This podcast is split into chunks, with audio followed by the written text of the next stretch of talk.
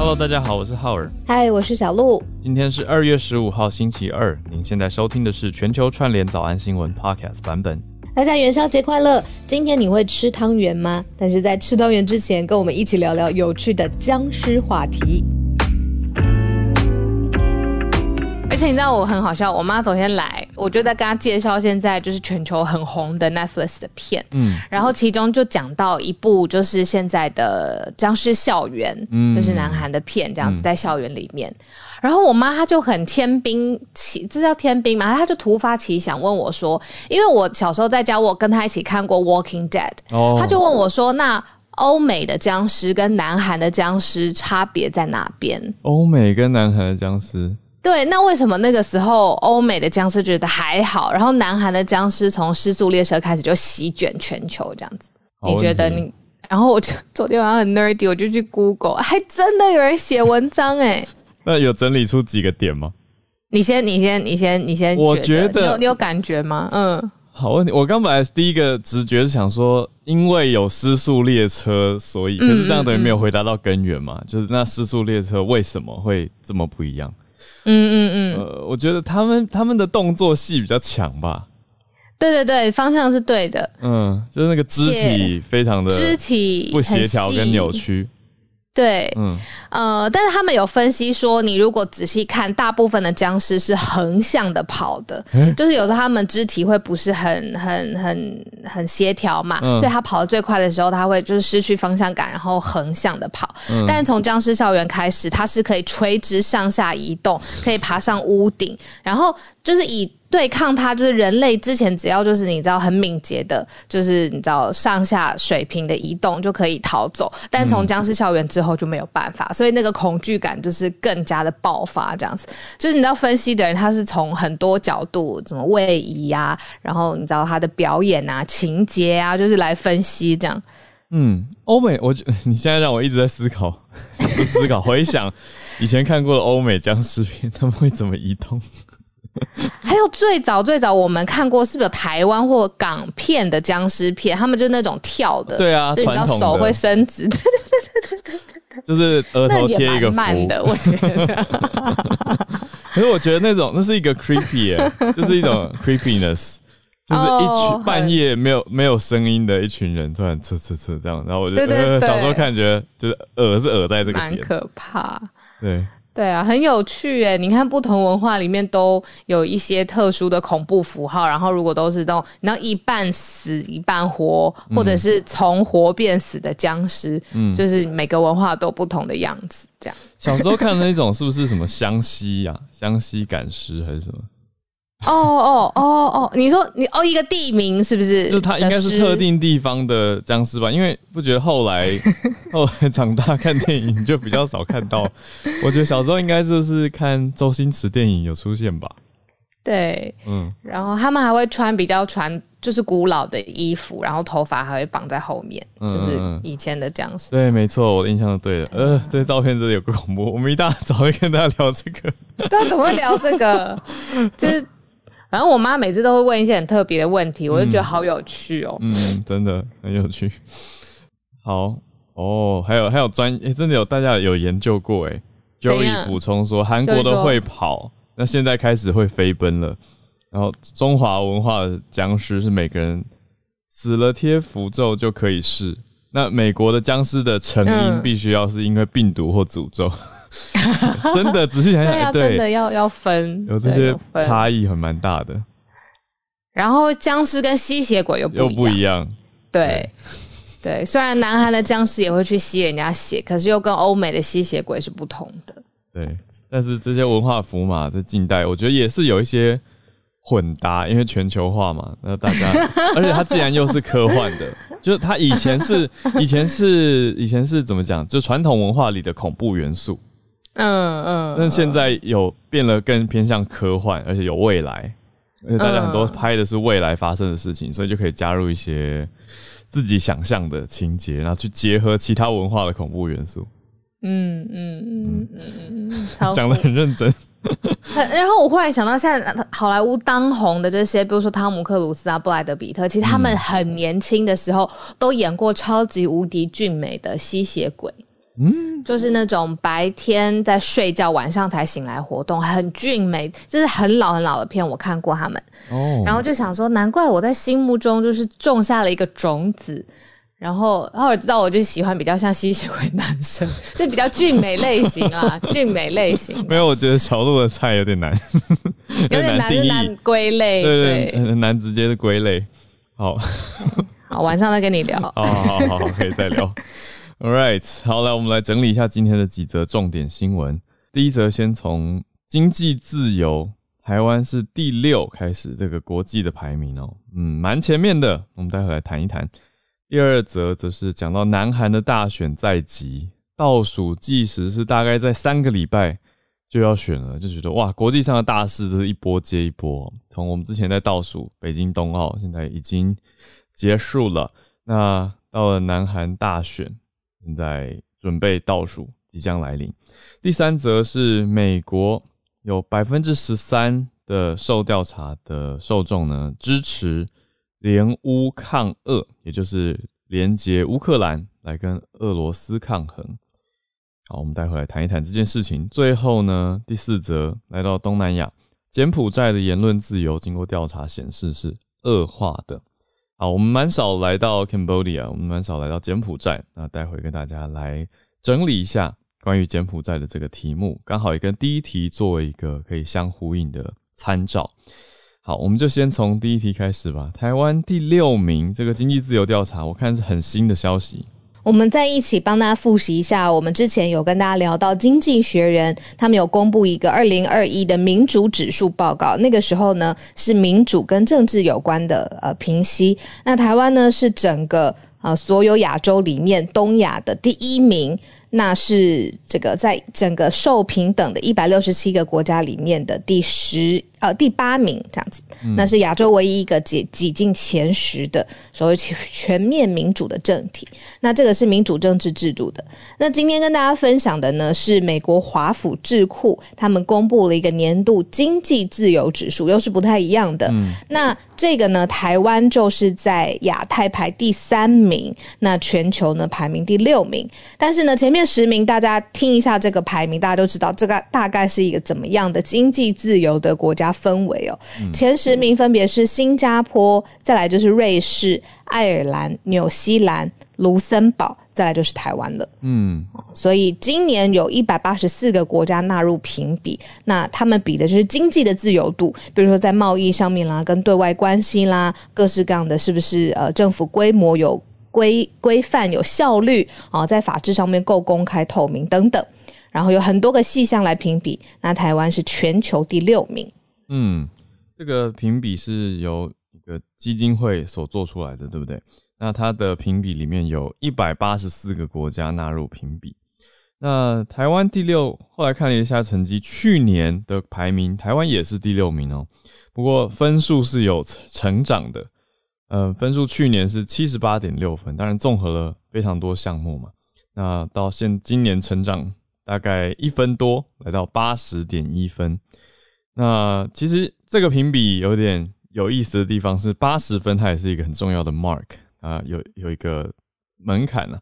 那过了八十，在这个评比量表上面是列借在自由，所以有通过八十分才是被列在经济自由度是高的自由。的程度，那全世界只有七个国家有超超超过八十分过这个坎哦，那就是包括前面这几个小路讲到的国家地区。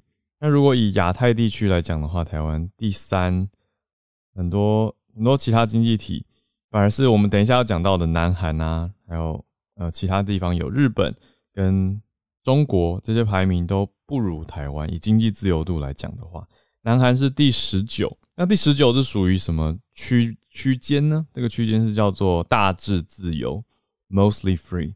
那日本是排到三十五去了，那是 moderately free，就适度或中等自由。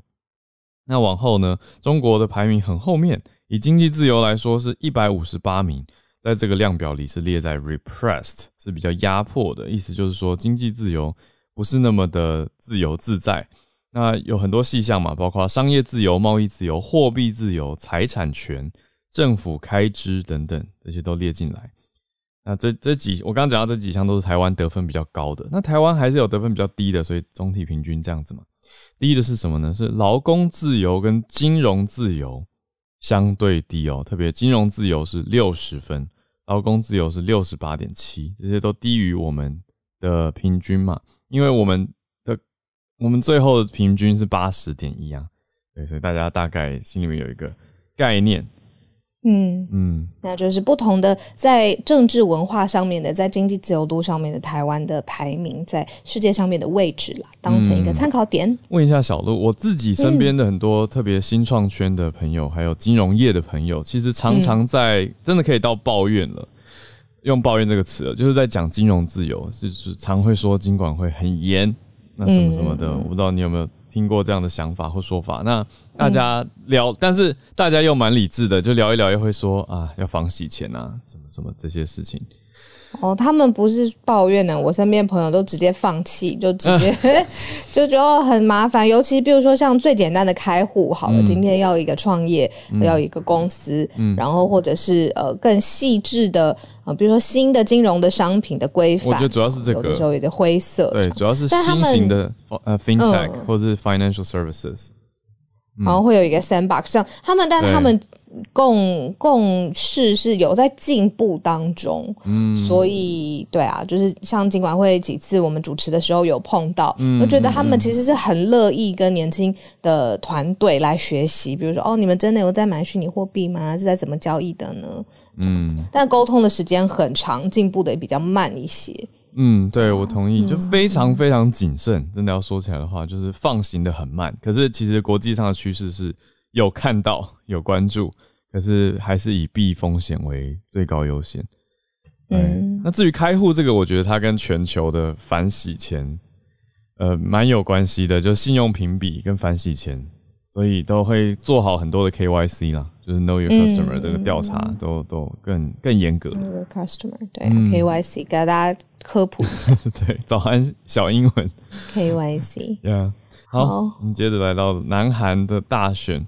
我我感觉你还蛮关注这次南韩大选，我很关注，嗯，因为我好像。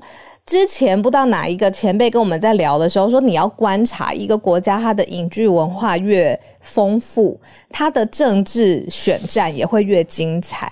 他那个时候指的是美国，他说：“你看美国这么多政治惊悚剧啊，然后有比如说《纸牌屋》，就是有一点就是文化丰富的政治想象力在里面。那果真你看每次大选的时候，美国就很戏剧化嘛，你说咬线啊，或就是最后踩线都会爆出很大的惊世丑闻等等。那那这一次我就特别来关心南韩，因为南韩我们也不得否认，就是说它的这个影视跟呃各式各样的剧作啊、故事文本想象力很丰富。那对照在它的政治文化上面有没有可比性？嗯，结果还真的有一些端倪。哦，说这一次因为两党的这个推出的候选人，呃，民调一直咬得非常非常近，对，所以呢，就是他们已经落入了一个泥淖战。战当中就被归类为非好感选举，怎么说呢？如果来看，就是呃呃，他们使出的招数好了，比如说这个在野党的候选人，他就被爆出说他请了巫术啊，有法师啊啊，在他们的竞选团队当中，呃，被爆出来。然后呢，现在是执政党的候选人呢，他之前才率领了重批的官员，然后甚至是呃，就是。大规模的，好像还有亲戚在里面，就是为执政党的呃办事不利。向全国人民下跪，可他下跪呢，不是那种就是双膝着地，他们是那种头已经磕在地上，那种俯首称臣，就是已经全面的，然后是两排的人，就是很很很大阵仗之外，那个画面看起来是很震惊的。嗯，然后这两个候选人就是就大动作这样子不说，他们的妻子都连续爆出。丑闻对丑闻，所以现在说是配偶们，例如说呢，学术造假，然后还有使唤，就是使唤呃公务人员当佣人，这个是执政党的参选人，还有这个刚刚说造假学历的是这个在野党的候选人，所以就是说他们就是一连串的都有不同，每天都有惊爆的事情这样子。如果大家有去看嗯。照片的话，那个我觉得帅就是呃在野党。不对，sorry，执政党的候选人，他率领执政部门一起叩首，然后道道歉。哦，这个实在是很很惊惊人的画面。嗯，执政党现在是共同民主党，那候选人是李在明。那强大的对手，当然还有另外其实有三位对手，这是总共有四位候选人。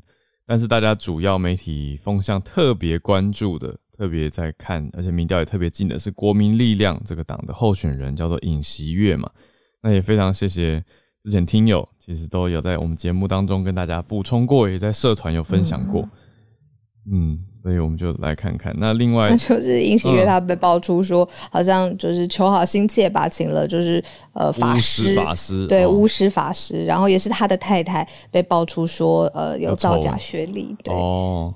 太太的学历也要追，嗯，就是他们现在是配偶们这样子。哦，就是身边连带的，就这我就可以看出这个社会对所谓某种诚信或者是呃传统传统概念的的看重吧，你知道，就是身边的人的道德私德啦。我觉得我跟我一个朋友常常在讨论的是公共政治跟私德之间的关系。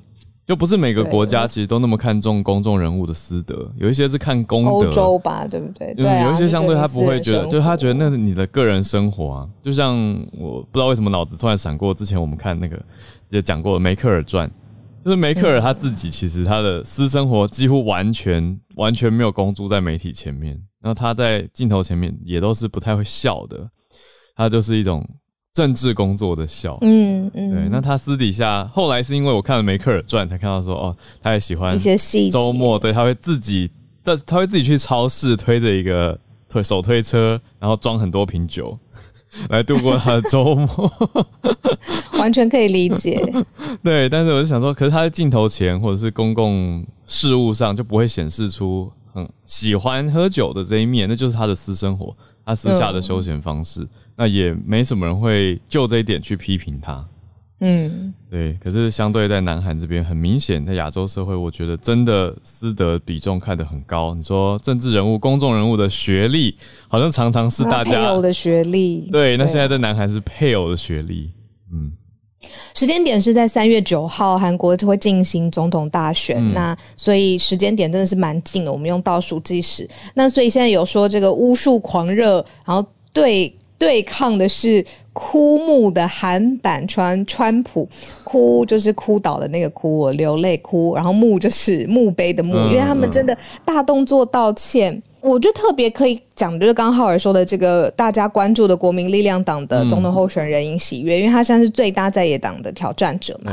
那他之前有说出一个政见，就是他要废除青瓦台，嗯，然后他也站在就是现在南韩民众抗中的这个情绪上面，他们对外政策是相当的抗中的，所以现在获得的支持的主要就是说，哦，他抗中，再来就是革新这样子，所以这个是南韩国民力量。尹锡悦他的支持度也是略微领先，但是真的很近啊，就是跟李在明的支持度一直是在上上下下。南韩，我们再继续，接下来这三个礼拜，应该时不时会有一些更新，大家也看看。哦，对啊，这选选举一定要选的这么激动，就是 他真的是在记者会上率领二十多名党内的议员跟家人一起下跪，然后媒体说行大礼这样子。这个是执政党的呃候选人李在明，对呀。嗯，好，那我们来镜头跳转 到美国这边来。有百分之十三的人是支持联乌抗俄，其实这个比例算低，在整体的调查里面算低的。另外百分之二十五的人是说不知道乌克兰是敌是友。我们来聊一下这一则《经济学人》跟美国民调机构 YouGov 最新的一个民调显示调查好了，其实大多数的人是不支持美国人到呃派兵到乌克兰去协助乌克兰。捍卫自身，对抗俄罗斯的，所以大多数是不支持的。哦，那比较有意思的是，刚刚讲到的百分之二十五说不知道他们到底是敌是友，就是不知道立场到底要站在哪里。那另外百分之十七的美国人是宁愿退出北约哦，宁愿退出 NATO，也不想要卷入跟俄罗斯军队之间的纷争。所以我觉得看得出来，美国现在大多数以这个调查来说。的民众显示出来的态度是先顾好国内吧，感觉是对于这个事物，我觉得美美国人对北约没什么感觉啊。就是你讲到 NATO 的话，美国我觉得美国还是整整体呈现出比较多是这种美国 pride，就是美国骄傲，然后我们是一个大国，那的确可以是老大哥捍卫帮忙捍卫其他。你说兄弟姐妹的，我们 alliance 和平联盟的和平，可是我觉得最近这一波，呃，你说疫情的冲击也好，还有供应链这些，其实都影响到美国经济还蛮多的。那通膨很明显的非常的高涨，所以在这样子的态势之下，相对的大家没有特别挺出来说要支持乌克兰。好，那大家知道乌克兰，因为乌克兰也不是北约的。成员国，那在这次的受访当中，有百分之四十三的受访者是表示说，乌克兰应该要被允许加入北约。好，但是我 对不起，我读到这个的时候，我心里面想的是说，大家真的知道乌克兰本来不是北约的成员国吗？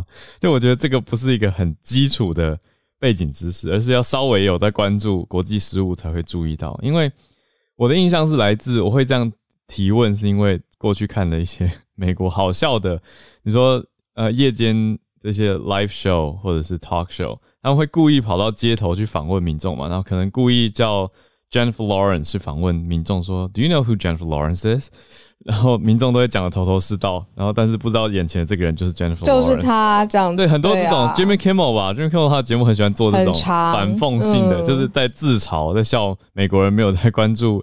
影视或者是爱面子都乱乱回答问题，对对对，但是讲的就是大放厥词这样。对，然后不知道这个人就在你眼前。对，我觉得呃，好像他们也做过政治类，常做政治类，就可能会说，呃，比如说，Do you know where Ukraine is？然后就 Do you support Ukraine？然后去加入北约等等这种问题。对，但是没有啊，那那个是轻松搞笑的。可是我们现在讲的这个是认真的，《经济学人》跟 YouGov 做的调查，总之呈现出来的态势，美国民众。观感上会觉得说不要去支持乌克兰吧，那也不知道乌克兰到底跟美国的关系好不好。好，那我们最后整理一个柬埔寨的言论自由。嗯，我们很少讲到柬埔寨，那就是这个区域，我们整个关心的程度其实都偏低。可是作为你知道，我们希望我们每次如果特别关注，比如说中国太多或者日本太多的时候，就有大家来建议给我们很好的建议嘛。例如说，就是希望可以 cover 到一些哎平常比较少看到的地方。嗯，那我们今天就特别选了柬埔寨。好，现在呢，柬埔寨正在加强，就是用国家来做新的网络防火墙。那也就是说，其实你政府更有能力去进一步的压制在国内的反对的声音。那接下来从十六号开始，哎，十六号怎么这么明显？嗯。这个是从联合国的人权专家就警告说，在呃柬埔寨所有的网络流量先会透过一个国家控制的传输点汇集起来，先汇集起来呢，其实就是一来你就看得到嘛，二来你可以管控，所以对于言言论自由或者隐私程度来说，都是一个很大的挑战。那现在呢，呃柬埔寨它是威权统治的系统，那它的统治者叫做洪森，他是他采取的最新的一个行动，就是在言论自由上面又雪上加霜。了，现在更加的恶化。洪森，对，之前就有听过这个名字，他是柬埔寨的威权统治者嘛。英文发音来说，也就是洪森。大家就批评说，这是洪森用最新的方式要打压国家的异议人士。其中，柬埔寨的一位嘻哈歌手，我们选一个比较代表性的人人士哦，他叫做索肯，他就入狱了。那另外有一些人是因为在网络发文，几十个人在网络发文就被逮捕。那这个嘻哈歌手为什么入狱呢？他的歌词里面有在讲不公正，还有讲到腐败，那就引发了这些年轻人不满的情绪的共鸣。那他的音乐在 YouTube 上也有几百万次的点阅哦。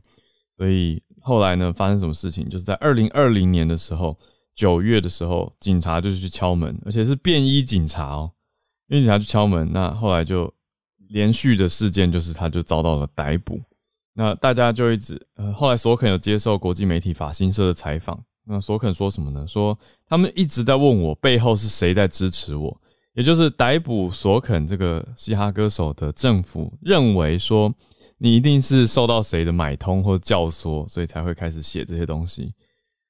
可是读到这个时候，就会觉得说，那那我不能就是看到不公平、不不公义或是腐败，然后发把它发在一个歌词里面，让大家来共鸣吗？这就是我真实所看见的我的感受。那政府一定觉得受到了不公正的描述嘛？对，可是对大家来说，这些感受又是很真实、很真切的。那所可能就感叹到说，他们抓我是为了恐吓其他人，就杀鸡儆猴的概念了。那他觉得自由表达意见会变得更加的困难。那现在出现的这个网络防火墙是柬埔寨新的措施，就把所有的网络流量都引导到政府控制的单一传输点，等于它像是一个 gateway。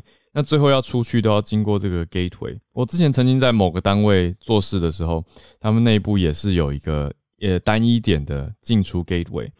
可是，嗯，好，我想说这可以讲吗？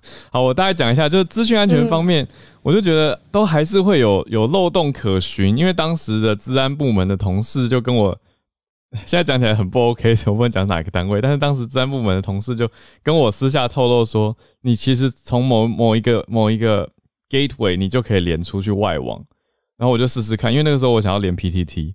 那从内网是连不出去的，然后我就试了他讲的这个 gateway，就真的出去了。所以我就想说，嗯，应该还是会有一些，呃，比如说以我们大众比较知道的 VPN 啊，或者是翻墙，呃，就 VPN 就是翻墙，好，就是同一个概念啦，就总是会有对策的。不过以柬埔寨来说，网络服务的供应商被封锁了一些关键的字眼，还有议题，包括国家利益、安全、社会秩序、道德、文化、传统跟习俗，超级多。好，所以这些东西。都不可以连连这些相关的网站都不能连，所以我们就了解一下，这是柬埔寨现在打压反对派的方法。嗯。好，那我们邀请大家继续上来和我们串联，或者补充我们刚才提到的几则不同的新闻。那同时，大家在看呃，在改 bio，然后准备举手的同时，在房间置顶的这一个呢，就是你们的实况主浩尔跟我，嗯，现在透过这个绿界的方式，呃，让大家跟我们一起保持互动，在没有压力的状况之下，可以请节目，呃，跟我。跟浩尔还有制作人还有团队一个一个点名有没有喝杯咖啡？那也有一些经费让节目更好。例如说这一周五我们马上要推出了一个垂直型的，就是我们深入探讨的一个专题节目。那我们也会希望在两个星期固定都会有一集专题比较深入的探讨。那这些背后其实都需要大家的支持啦。嗯嗯嗯。呃，我们首先邀请艾凡尼，我是 China News 的房主和那个 Moderator 艾凡尼。我其实很少来的，但今天这件事实在太重要了。嗯，那我也听你们就是讲过徐州铁链女的事情。那现在有一个叫骄傲女孩的团体，他们是嗯中共现在现在当下官二代，就一些官员的女孩组成了一百个人，然后想要去徐州营救这一批的妇女。然后这几个女孩，我当时是认为她们不可能就是有出事，因为里边有比较大的官。据我了解到的，我也有一些内部的线索。然后呢，没想到还是如石板老师讲的一样，找了两个最低的开头，开头抓进去以后失踪了七十二个小时，七个小。呃，我的头像里边有，就是那个七十，我的推特里边也有。这七十二小时失踪以后，大家到处都在找他们，结果派出所给出的就是也不给单子，也不给什么，但是承认了是徐州公安局他们就是派出所丰县的派出所就抓了。然后丰县这个地方，我觉得就是人间地狱了啊！我赶快讲，我知道你们时间短。抓完以后，今天是给出了说刑事拘留，仅仅因为去营救的后面。的操作都没有，就给这个铁链女的病房送了两束花，就被巡视拘留，要按刑事巡械姿势来判。以上是刚刚发生的，然后新浪微博目前还没有删帖，转发量达到两万多，妇联什么没有人在处理，而这几这个这几个女孩就是百团骄傲女孩是十分勇敢的。我想中国政府它是不允许任何这种反抗的力量存在。那目前的进度就是仅仅因为送了两个花。好，我播报完。嗯，我帮谢谢艾凡尼，我帮大家补充删贴的意思就是删掉贴文、删除帖子。所以就是意思新文章上来还没有删，大家已经在狂转发了。好，sorry，我再要求几秒钟。我为什么报这个？我觉得是给众人报信者，我们不能让他就冻毙于寒冬之中。所以说我借这个平台，呃，给大家广而告之，实在是嗯太惨了。嗯，我自己还开房说这件事，谢谢。谢谢艾凡尼。对，延续的是我们之前讲过徐州八海的事情。对，徐州就在丰县。对，所以谢谢艾凡尼的新消息。因为刚刚就有收到说，哎，这个重重要的消息是什么？其实它是我们之前已经讲过新闻的延续。那艾凡尼上来跟我们聊，就是最新刚刚才发生的事件的进展。嗯，谢谢，谢谢。好，我们继续连线到叶老师这边。今天跟大家分享呃两个新闻，一个是提到法国的咖啡馆。那事实上啊，不只是法国的咖啡馆啊，其实我。呃，我自己在上课的时候看过，就是说，全世界的咖啡馆其实，呃，可能是因为咖啡是一种越喝越清醒的饮料，所以在过去的历史上呢，咖啡馆其实在这个政治上面都有很重要的角色。那那个不过今天我们就讲法国的咖啡馆好了，就是法国的咖啡馆从十七世纪开始就是重要的社交场所。那他们就是他们那个不同的那个政治的人士，像到了法国大革命时代呢，像那个罗伯斯比啦、丹顿啊，那个等等这些人呢，都常常出入不同的咖啡馆，而且他们会根据政治立场，就是保皇派的会去一些咖啡馆，然后这个呃，有民主政府派的呢会去另外的一些咖啡馆。嗯，但是。然后，当然就是说，另外一个法国很出名的咖啡馆，就是一些在这个文学上面，像文学上面出名的人士，像比方说这个呃呃那个什么那个沙特啦等等哈，他们也会出出入一些特定的，像比方说花神咖啡馆啊，或者是双手咖啡馆等等。嗯。但是呢，最近他们发现说，嗯呃，咖啡馆从二零零二年啊。那个就是到现在呢，减少了百分之二十六。对，二零到现在减少了百分之二十六。那咖啡馆为什么会减少？那当然就是说，有可能是因为遇到，就是说快餐店也会提供咖啡啦，还有像连素食店啦、超市啦等等都会提供咖啡。嗯，那当然就是说，呃，我觉得。我个人觉得啦，以咖啡馆在历史上面的角色来说呢，就是呃减少了咖啡馆减少了，代表说大家对于社会的参与是不是也有下降？当然，就是说网络可能提供了另外一个社会参与的途径。嗯，那这个是呃，所以可能也没有办法一概而论。但是就是说，嗯啊，如果在历史上有重要角色的一些咖啡馆消失了，其实也是蛮可惜的。对，那另外一个是比较有趣的新闻，就是因为呃，之前我忘记这个节目有没有讲，有没有提到过，就是加拿大开始这个卡车司机的示威，好像信奇老师有提到，对对对，好像信奇老师有提到。那对，那这个卡车司机的示威呢，后来就是有很多国家就有很多国家的人民就被这个 inspire，然后呢就开始他们自己的示威，嗯。那像那个纽西兰呐，这个呃，今天看到好像比利时也有人想要模仿，那法国也有。那但是呢，在纽西兰就是呃，有一件很有趣的新闻，就是那个他们竟然想要放一些像那个 Barry Manilow 的那个 Mandy 啦，或者是这个 Baby Shark 啦，嗯，这些洗脑歌，嗯，然后企图呢。想要看这样子能不能驱散示威的群众，不过据说是没什么用啊。好和谐的驱散方式，放一些洗脑歌。对，那但是据说是没什么用，而且政府其实是反对的，就是政府觉得这个很荒谬这样子。但是呃，歌曲还是在现场播放，就是好。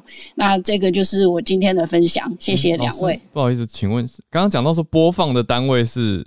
是警政单位吗？还是政府单位？不是警政单位，因为我看了几个新闻，他都没有说到底是谁播放。就现场有人在播放，想要驱赶。对，就是 BBC 的新闻上面也没有说的很清楚，到底是谁在播放。对他只有提到说他们有播放这个 Barry Manilow 的，然后 Baby Shark 啦，然后甚至于还有播放那个 James Blunt 的那个二零零五年的这个这个 You Are Beautiful，嗯嗯，全部都播出来，但是到底是谁放的，没有说的很清楚。嗯，对。我看到半岛电台 Al Jazeera 是讲到说警方播放，哦，我们就对啊，就是驱赶的一种方式，嗯，蛮特别的。好，谢谢老师带来的消息。那我们继续连线到现在从新加坡跟我们连线的汉超老师，真的是早安了。Hello，真的早，同一个时区，是的。Hello，小鹿，Hello，哎，怎么样啊？那个隔离的状况？哦，这边是没有隔离的，其实，对，啊，对对对对对，我在想什么？对，直接进来了。对，因为因对，因为就是跟今天要报的新闻其实也有一些关联，就是新加坡现在正在逐步的开放自己的边界，因为现在其实新加坡的疫情就是从数字上来看，其实也蛮严重。之前就是每天的确诊人数都上万，就是这两天是调回了。这个四位数，但是也是有八九千人，啊，然后昨天看到新闻是，就是有九人去世，是去年十二月五号以来就最人最多的一天，啊，但现在新加坡的开就基本上已经是处于完全就是开放的状态，但当然了，就是这个疫苗还是要打，然后这个就走到哪里都需要带着你的手机或者带着你的那个 tracing token，就是你去到哪里都要有这个记录，嗯，啊，但是现在就是对于这个国际，就是在它的这个啊就是国境的开通，那现在就是新加坡有自己的这个 vaccinated。Travel lane 啊，之前是只开放对二十个国家，就是这种啊，就是都。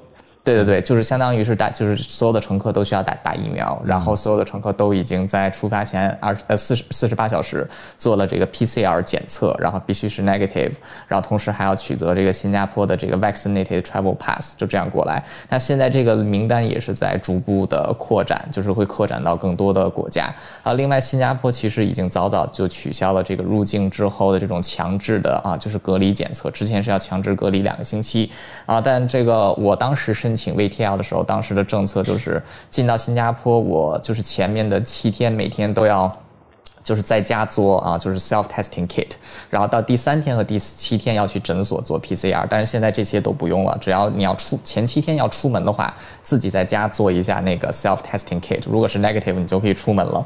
就等于说他现在就是也是为了经济考量，因为新加坡这次疫情对他的经济也造成了一些影响，而且他的航空业也是受到了一定的打击。那现在政新加坡政府已经累计提供了超过十亿新币用于重振这个航通航空业啊，也是。这个开放边境啊，可以看得出来，就是啊，新加坡已经是走在了这种啊和病毒共存，就是它是它并没有说像这个要病例都清零，但我觉得它更多的是像重症病例要清零，然后大家要和病毒哦重症清零，对，所以它是。对，所以他现在是走的对。像我就举一个个人的例子，就是我手机上一定要下载一个叫 Trace Together 的，就是我比如说我要进到这个超市，或者说进到 Shopping Mall，我都是需要就是扫一下它的那个 QR code，等于说我进了这个超市，出去的时候我要 check out，这样的话我就去过哪里都知道。如果说我 positive 的话，它就会对所有在同一时区、同一个时段在那个地方出现过的人，对，都会发消息。就是它现在是这种模式。嗯，我分享的就是这样，谢谢。哎，汉超老师，请。请教，那你在路上啊，或者是比如说在那种小吃店啊，或者甚至你在机场的时候，你看到已经恢复到。就是之前我们对于新加坡的印象了吗？呃，其实，在机场还没有，因为免税就是在到达的免税店基本上是关闭，因为就是你拿到行李，你就要去做啊，就是 PCR 检测，所以你是不能进任何的店，所以店也没有开。但在新加坡境内的话，就是所有的这些 hawker center，就是小吃中心啊，其实已经恢复了大概我两年前上次来新加坡时候的样子，就是大家的生活除了就是多了一副口罩，然后经常要拿着手机扫来扫去，别的好像。真的没有什么不同了。机场以外，其他地方感觉蛮蛮回来，已经恢复了啦。嗯嗯，谢谢汉超。因为我每次去新加坡出差的时候，每次都会在就是当地的那种小摊啊，或者肉骨茶店呐，然后也会就是你都很期待，然后大家排队等很久，也想要去吃。对啊，那种有点像我。像是我不知道新加坡一定不叫夜市，反正就是路边那种非常热闹的小食啊、摊贩啊那种。我只是很好奇，就是在疫情之后，这些热络的情况是不是已经慢慢恢复了？这样啊，还有海南鸡饭很好吃。对呀，沙爹饿了饿了。我我早上就吃了鸡饭。真好，谢谢汉超老师。好的，刚好讲到防疫嘛，边境上面的开放，嗯台湾最近有一些相关的讨论了，嗯。对啊，嗯来邀请医师。嗯。正好跟我今天要讲的有关系，嗯。因为昨天呐、昨天就是台湾有一个重大政策的宣布嘛，哦，对，就是我们的边境检疫政策也要改变了哦。嗯。昨天一早，其实阿中部长在《自由时报》就有刊出三篇专访，其实就上礼拜开始，其实已经很多风声了啦。嗯就是阿中也常常就若有似无就讲一个哦，那结果看完这个专访就知道，嗯，不远了。结果下午就宣布了哦，嗯那主要就是宣布我们实际上执行的时间大概会是在啊、元宵节后，然后二二八后，二二八后可能是三月了哈，哦可能还要等他们确定说哦。嗯主要简单讲一句，就是我们的入境检疫会从十四天缩到十天。嗯我们以前一直讲七十四加七嘛，讲很久嘛。对然后春节专案这分了好几个专案，然后在这个试行的结果哦，嗯那看到底是可以在第几天抓到多少比例的案例之后哈、那累积的数据，然后再参考周边几个国家的做法，那最后我们选择了先缩到十天看看。嗯那这这个有几个理由哈、第一个是我们这最近几百人这个春节专案观察哦，嗯入境啊，我们大概有九十五 percent，九十五点二吧，嗯都可以在七天内抓到。嗯那呃，对不起，九十五点四。OK 那假如是十天的话，可以抓到九十七点九，哦。就是抓到一定的比例了哈、嗯那所以你这样反过来讲，就是超过十天才会呃有症状被确诊的，大概就是2%多就是二嗯。对哈、那这个跟日本感染症研究所他们在一月有发表一个研究，嗯。呃，到底统计这个密切接触者哈，那个 omicron 的潜伏期啊，嗯。发病的日期是几天呢、那他们是说七天之内是九十五 percent，十天是九十九，呃，这个还蛮吻合的嘛哦。那所以其实七天跟十天，我相信专家会议应该开过了哦。嗯他们其实就是在选择这个是九十五跟九十八到九十九嗯，我到底要选哪一个哈、哦？嗯因为你假如现在抓十天，那你其实就是呃可能会漏掉一到二 percent 嘛。哦对对，那你假如选七天，那就是漏到五左右哦。嗯那所以政府当然，我我觉得这样慢慢做了哦，就比较保守，先嗯选了十了哦对。那缩短了的同时呢，那它的配套就是你要加强检查，检查做多一点了哈。嗯那现在一切简化，就是因为觉得之前春节专案可能有点复杂，会让大家不知道 该选什么哈。嗯他现在就不跟不针对国家调整了，也不针对这个人打疫苗的状态，嗯就是不管你有没有打疫苗，反正都这样做，都是十天，然后 PCR 是第零天跟第十四天各做一次，嗯然后这个中间四次家用快筛，哦，一到一到十天内做三次，然后最后一切结束的十七天之前再做一次，所以总共做六次检查，这是接下来我们准备要这样做了。那这个不只是国人哦，他准备已经要开商务了。嗯那个进就是外国人可以因为商务的理由、人道的理由进来台湾了。嗯确切时间不知道，可是会开了哦。而且就是比照国人这样子。然后部长还有说，以后的比较大的方向是希望可以尽量居家，嗯就是不。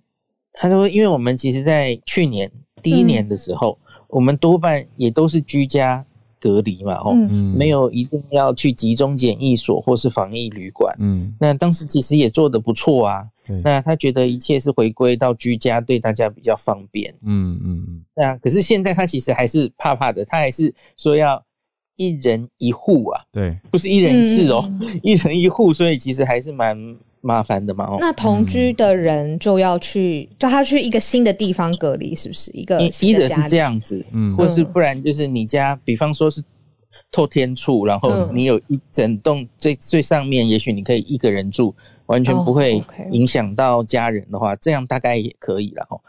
那那我注意到这几天其实有有一些风波，就是有一些县市这样子被框列的人，然后然后理论上就是要一人一户隔离，然后不行的话，你要去防疫旅馆，然后会需要大家自自己自费。嗯，这个我觉得很不应该了哦，因为就是怎么会要民众自费啊？自费花四万块，嗯，自费，然后有些地方政府。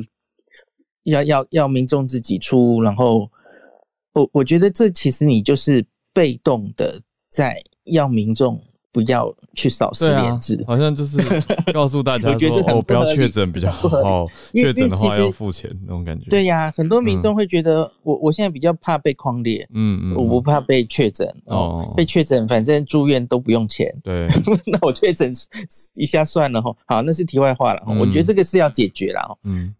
然后，呃，接下来其实阿忠的专访里面，其实他有提到，我觉得是很值得大家思考的哦。他就说，下一步，下一步应该会开放观光。嗯，他开始讲了，他说他也开始跟已经开过会了哈，政府有找这些观光业者开会，可是他听起来的状况是一个步骤的哦。下一步应该是先开放外国人进来观光。嗯。然后台湾人出去观光会啦，可是是要再下一步。嗯，那阿忠就说的很微妙，他说：“呃，不会太久啦，可是也不会一下子开放太多人出去。”然后他说：“出去跟进来哦，其实都是风险嘛。”嗯，那反正最后面临的一定都是有一群人要从嗯。其实本质差不多了哦，都是从外面可能有病毒的地方带进来，有一定的人会需要经过这个检疫的过程嘛。对，其实是一样的嘛。那他只是说开放顺序，他是这样抓。那所以他他昨天是说已经跟大家呃开会了，就是本土推这个我们台湾自己的旅游，然后比方说有很多东西可能都要准备好，比方说。导游、游览车的那些量能，然后防疫的规范都要先建立好。嗯，那可是我自己其实有一个疑问哦，我其实没有很好的答案，因为旅旅游这件事情其实有四块哦，有四个。第一个是国台湾的旅游，嗯，呃，外国人来台湾的哦，对，然后是团客或是自由行，OK，这是两这是两块哦。嗯嗯，好，再来。台湾人出去，嗯，出去国外旅游一样，团客跟自由行，嗯，那这四个大家觉得政府会怎么样，或是该怎么样开放？我我现在看到的是，它其实是 focus 在外国人来，而且很可能是团客为主，嗯嗯嗯嗯嗯，呃，它才好管理嘛，哦，那可是我我其实有一个疑问是，哦，在在旅游这一块，当然这个旅游的业界是非常需要。赶快开放一下，然后不然他们已经都撑不下去了。嗯，可是现在最需要救的到底是哪一块？嗯，我觉得应该是出去玩的团客这一块吧。哦，专门做出去出去凹，这叫凹棒。对，有哦。比方说，我最熟悉的是去做日本旅游线的那些旅游，嗯，的那些旅行社，这根本已经活不下去了。现在只好去做一些国内旅游等等的了。哦，然后带。带这个国外那些导游领队，嗯，根本已经都转职了嘛。对。可是你假如要开始重新推这个，那你要重新让这些人，嗯，呃，准备回来了。对。当时我们开放博流有类似这样的讨论过。嗯。那假如你现在要扶植，然后让这些行业不要倒，你首先该推的应该是国内旅游的团客吗？嗯。我总觉得怪怪的，因为我们台湾现在不就是这两年，你就说。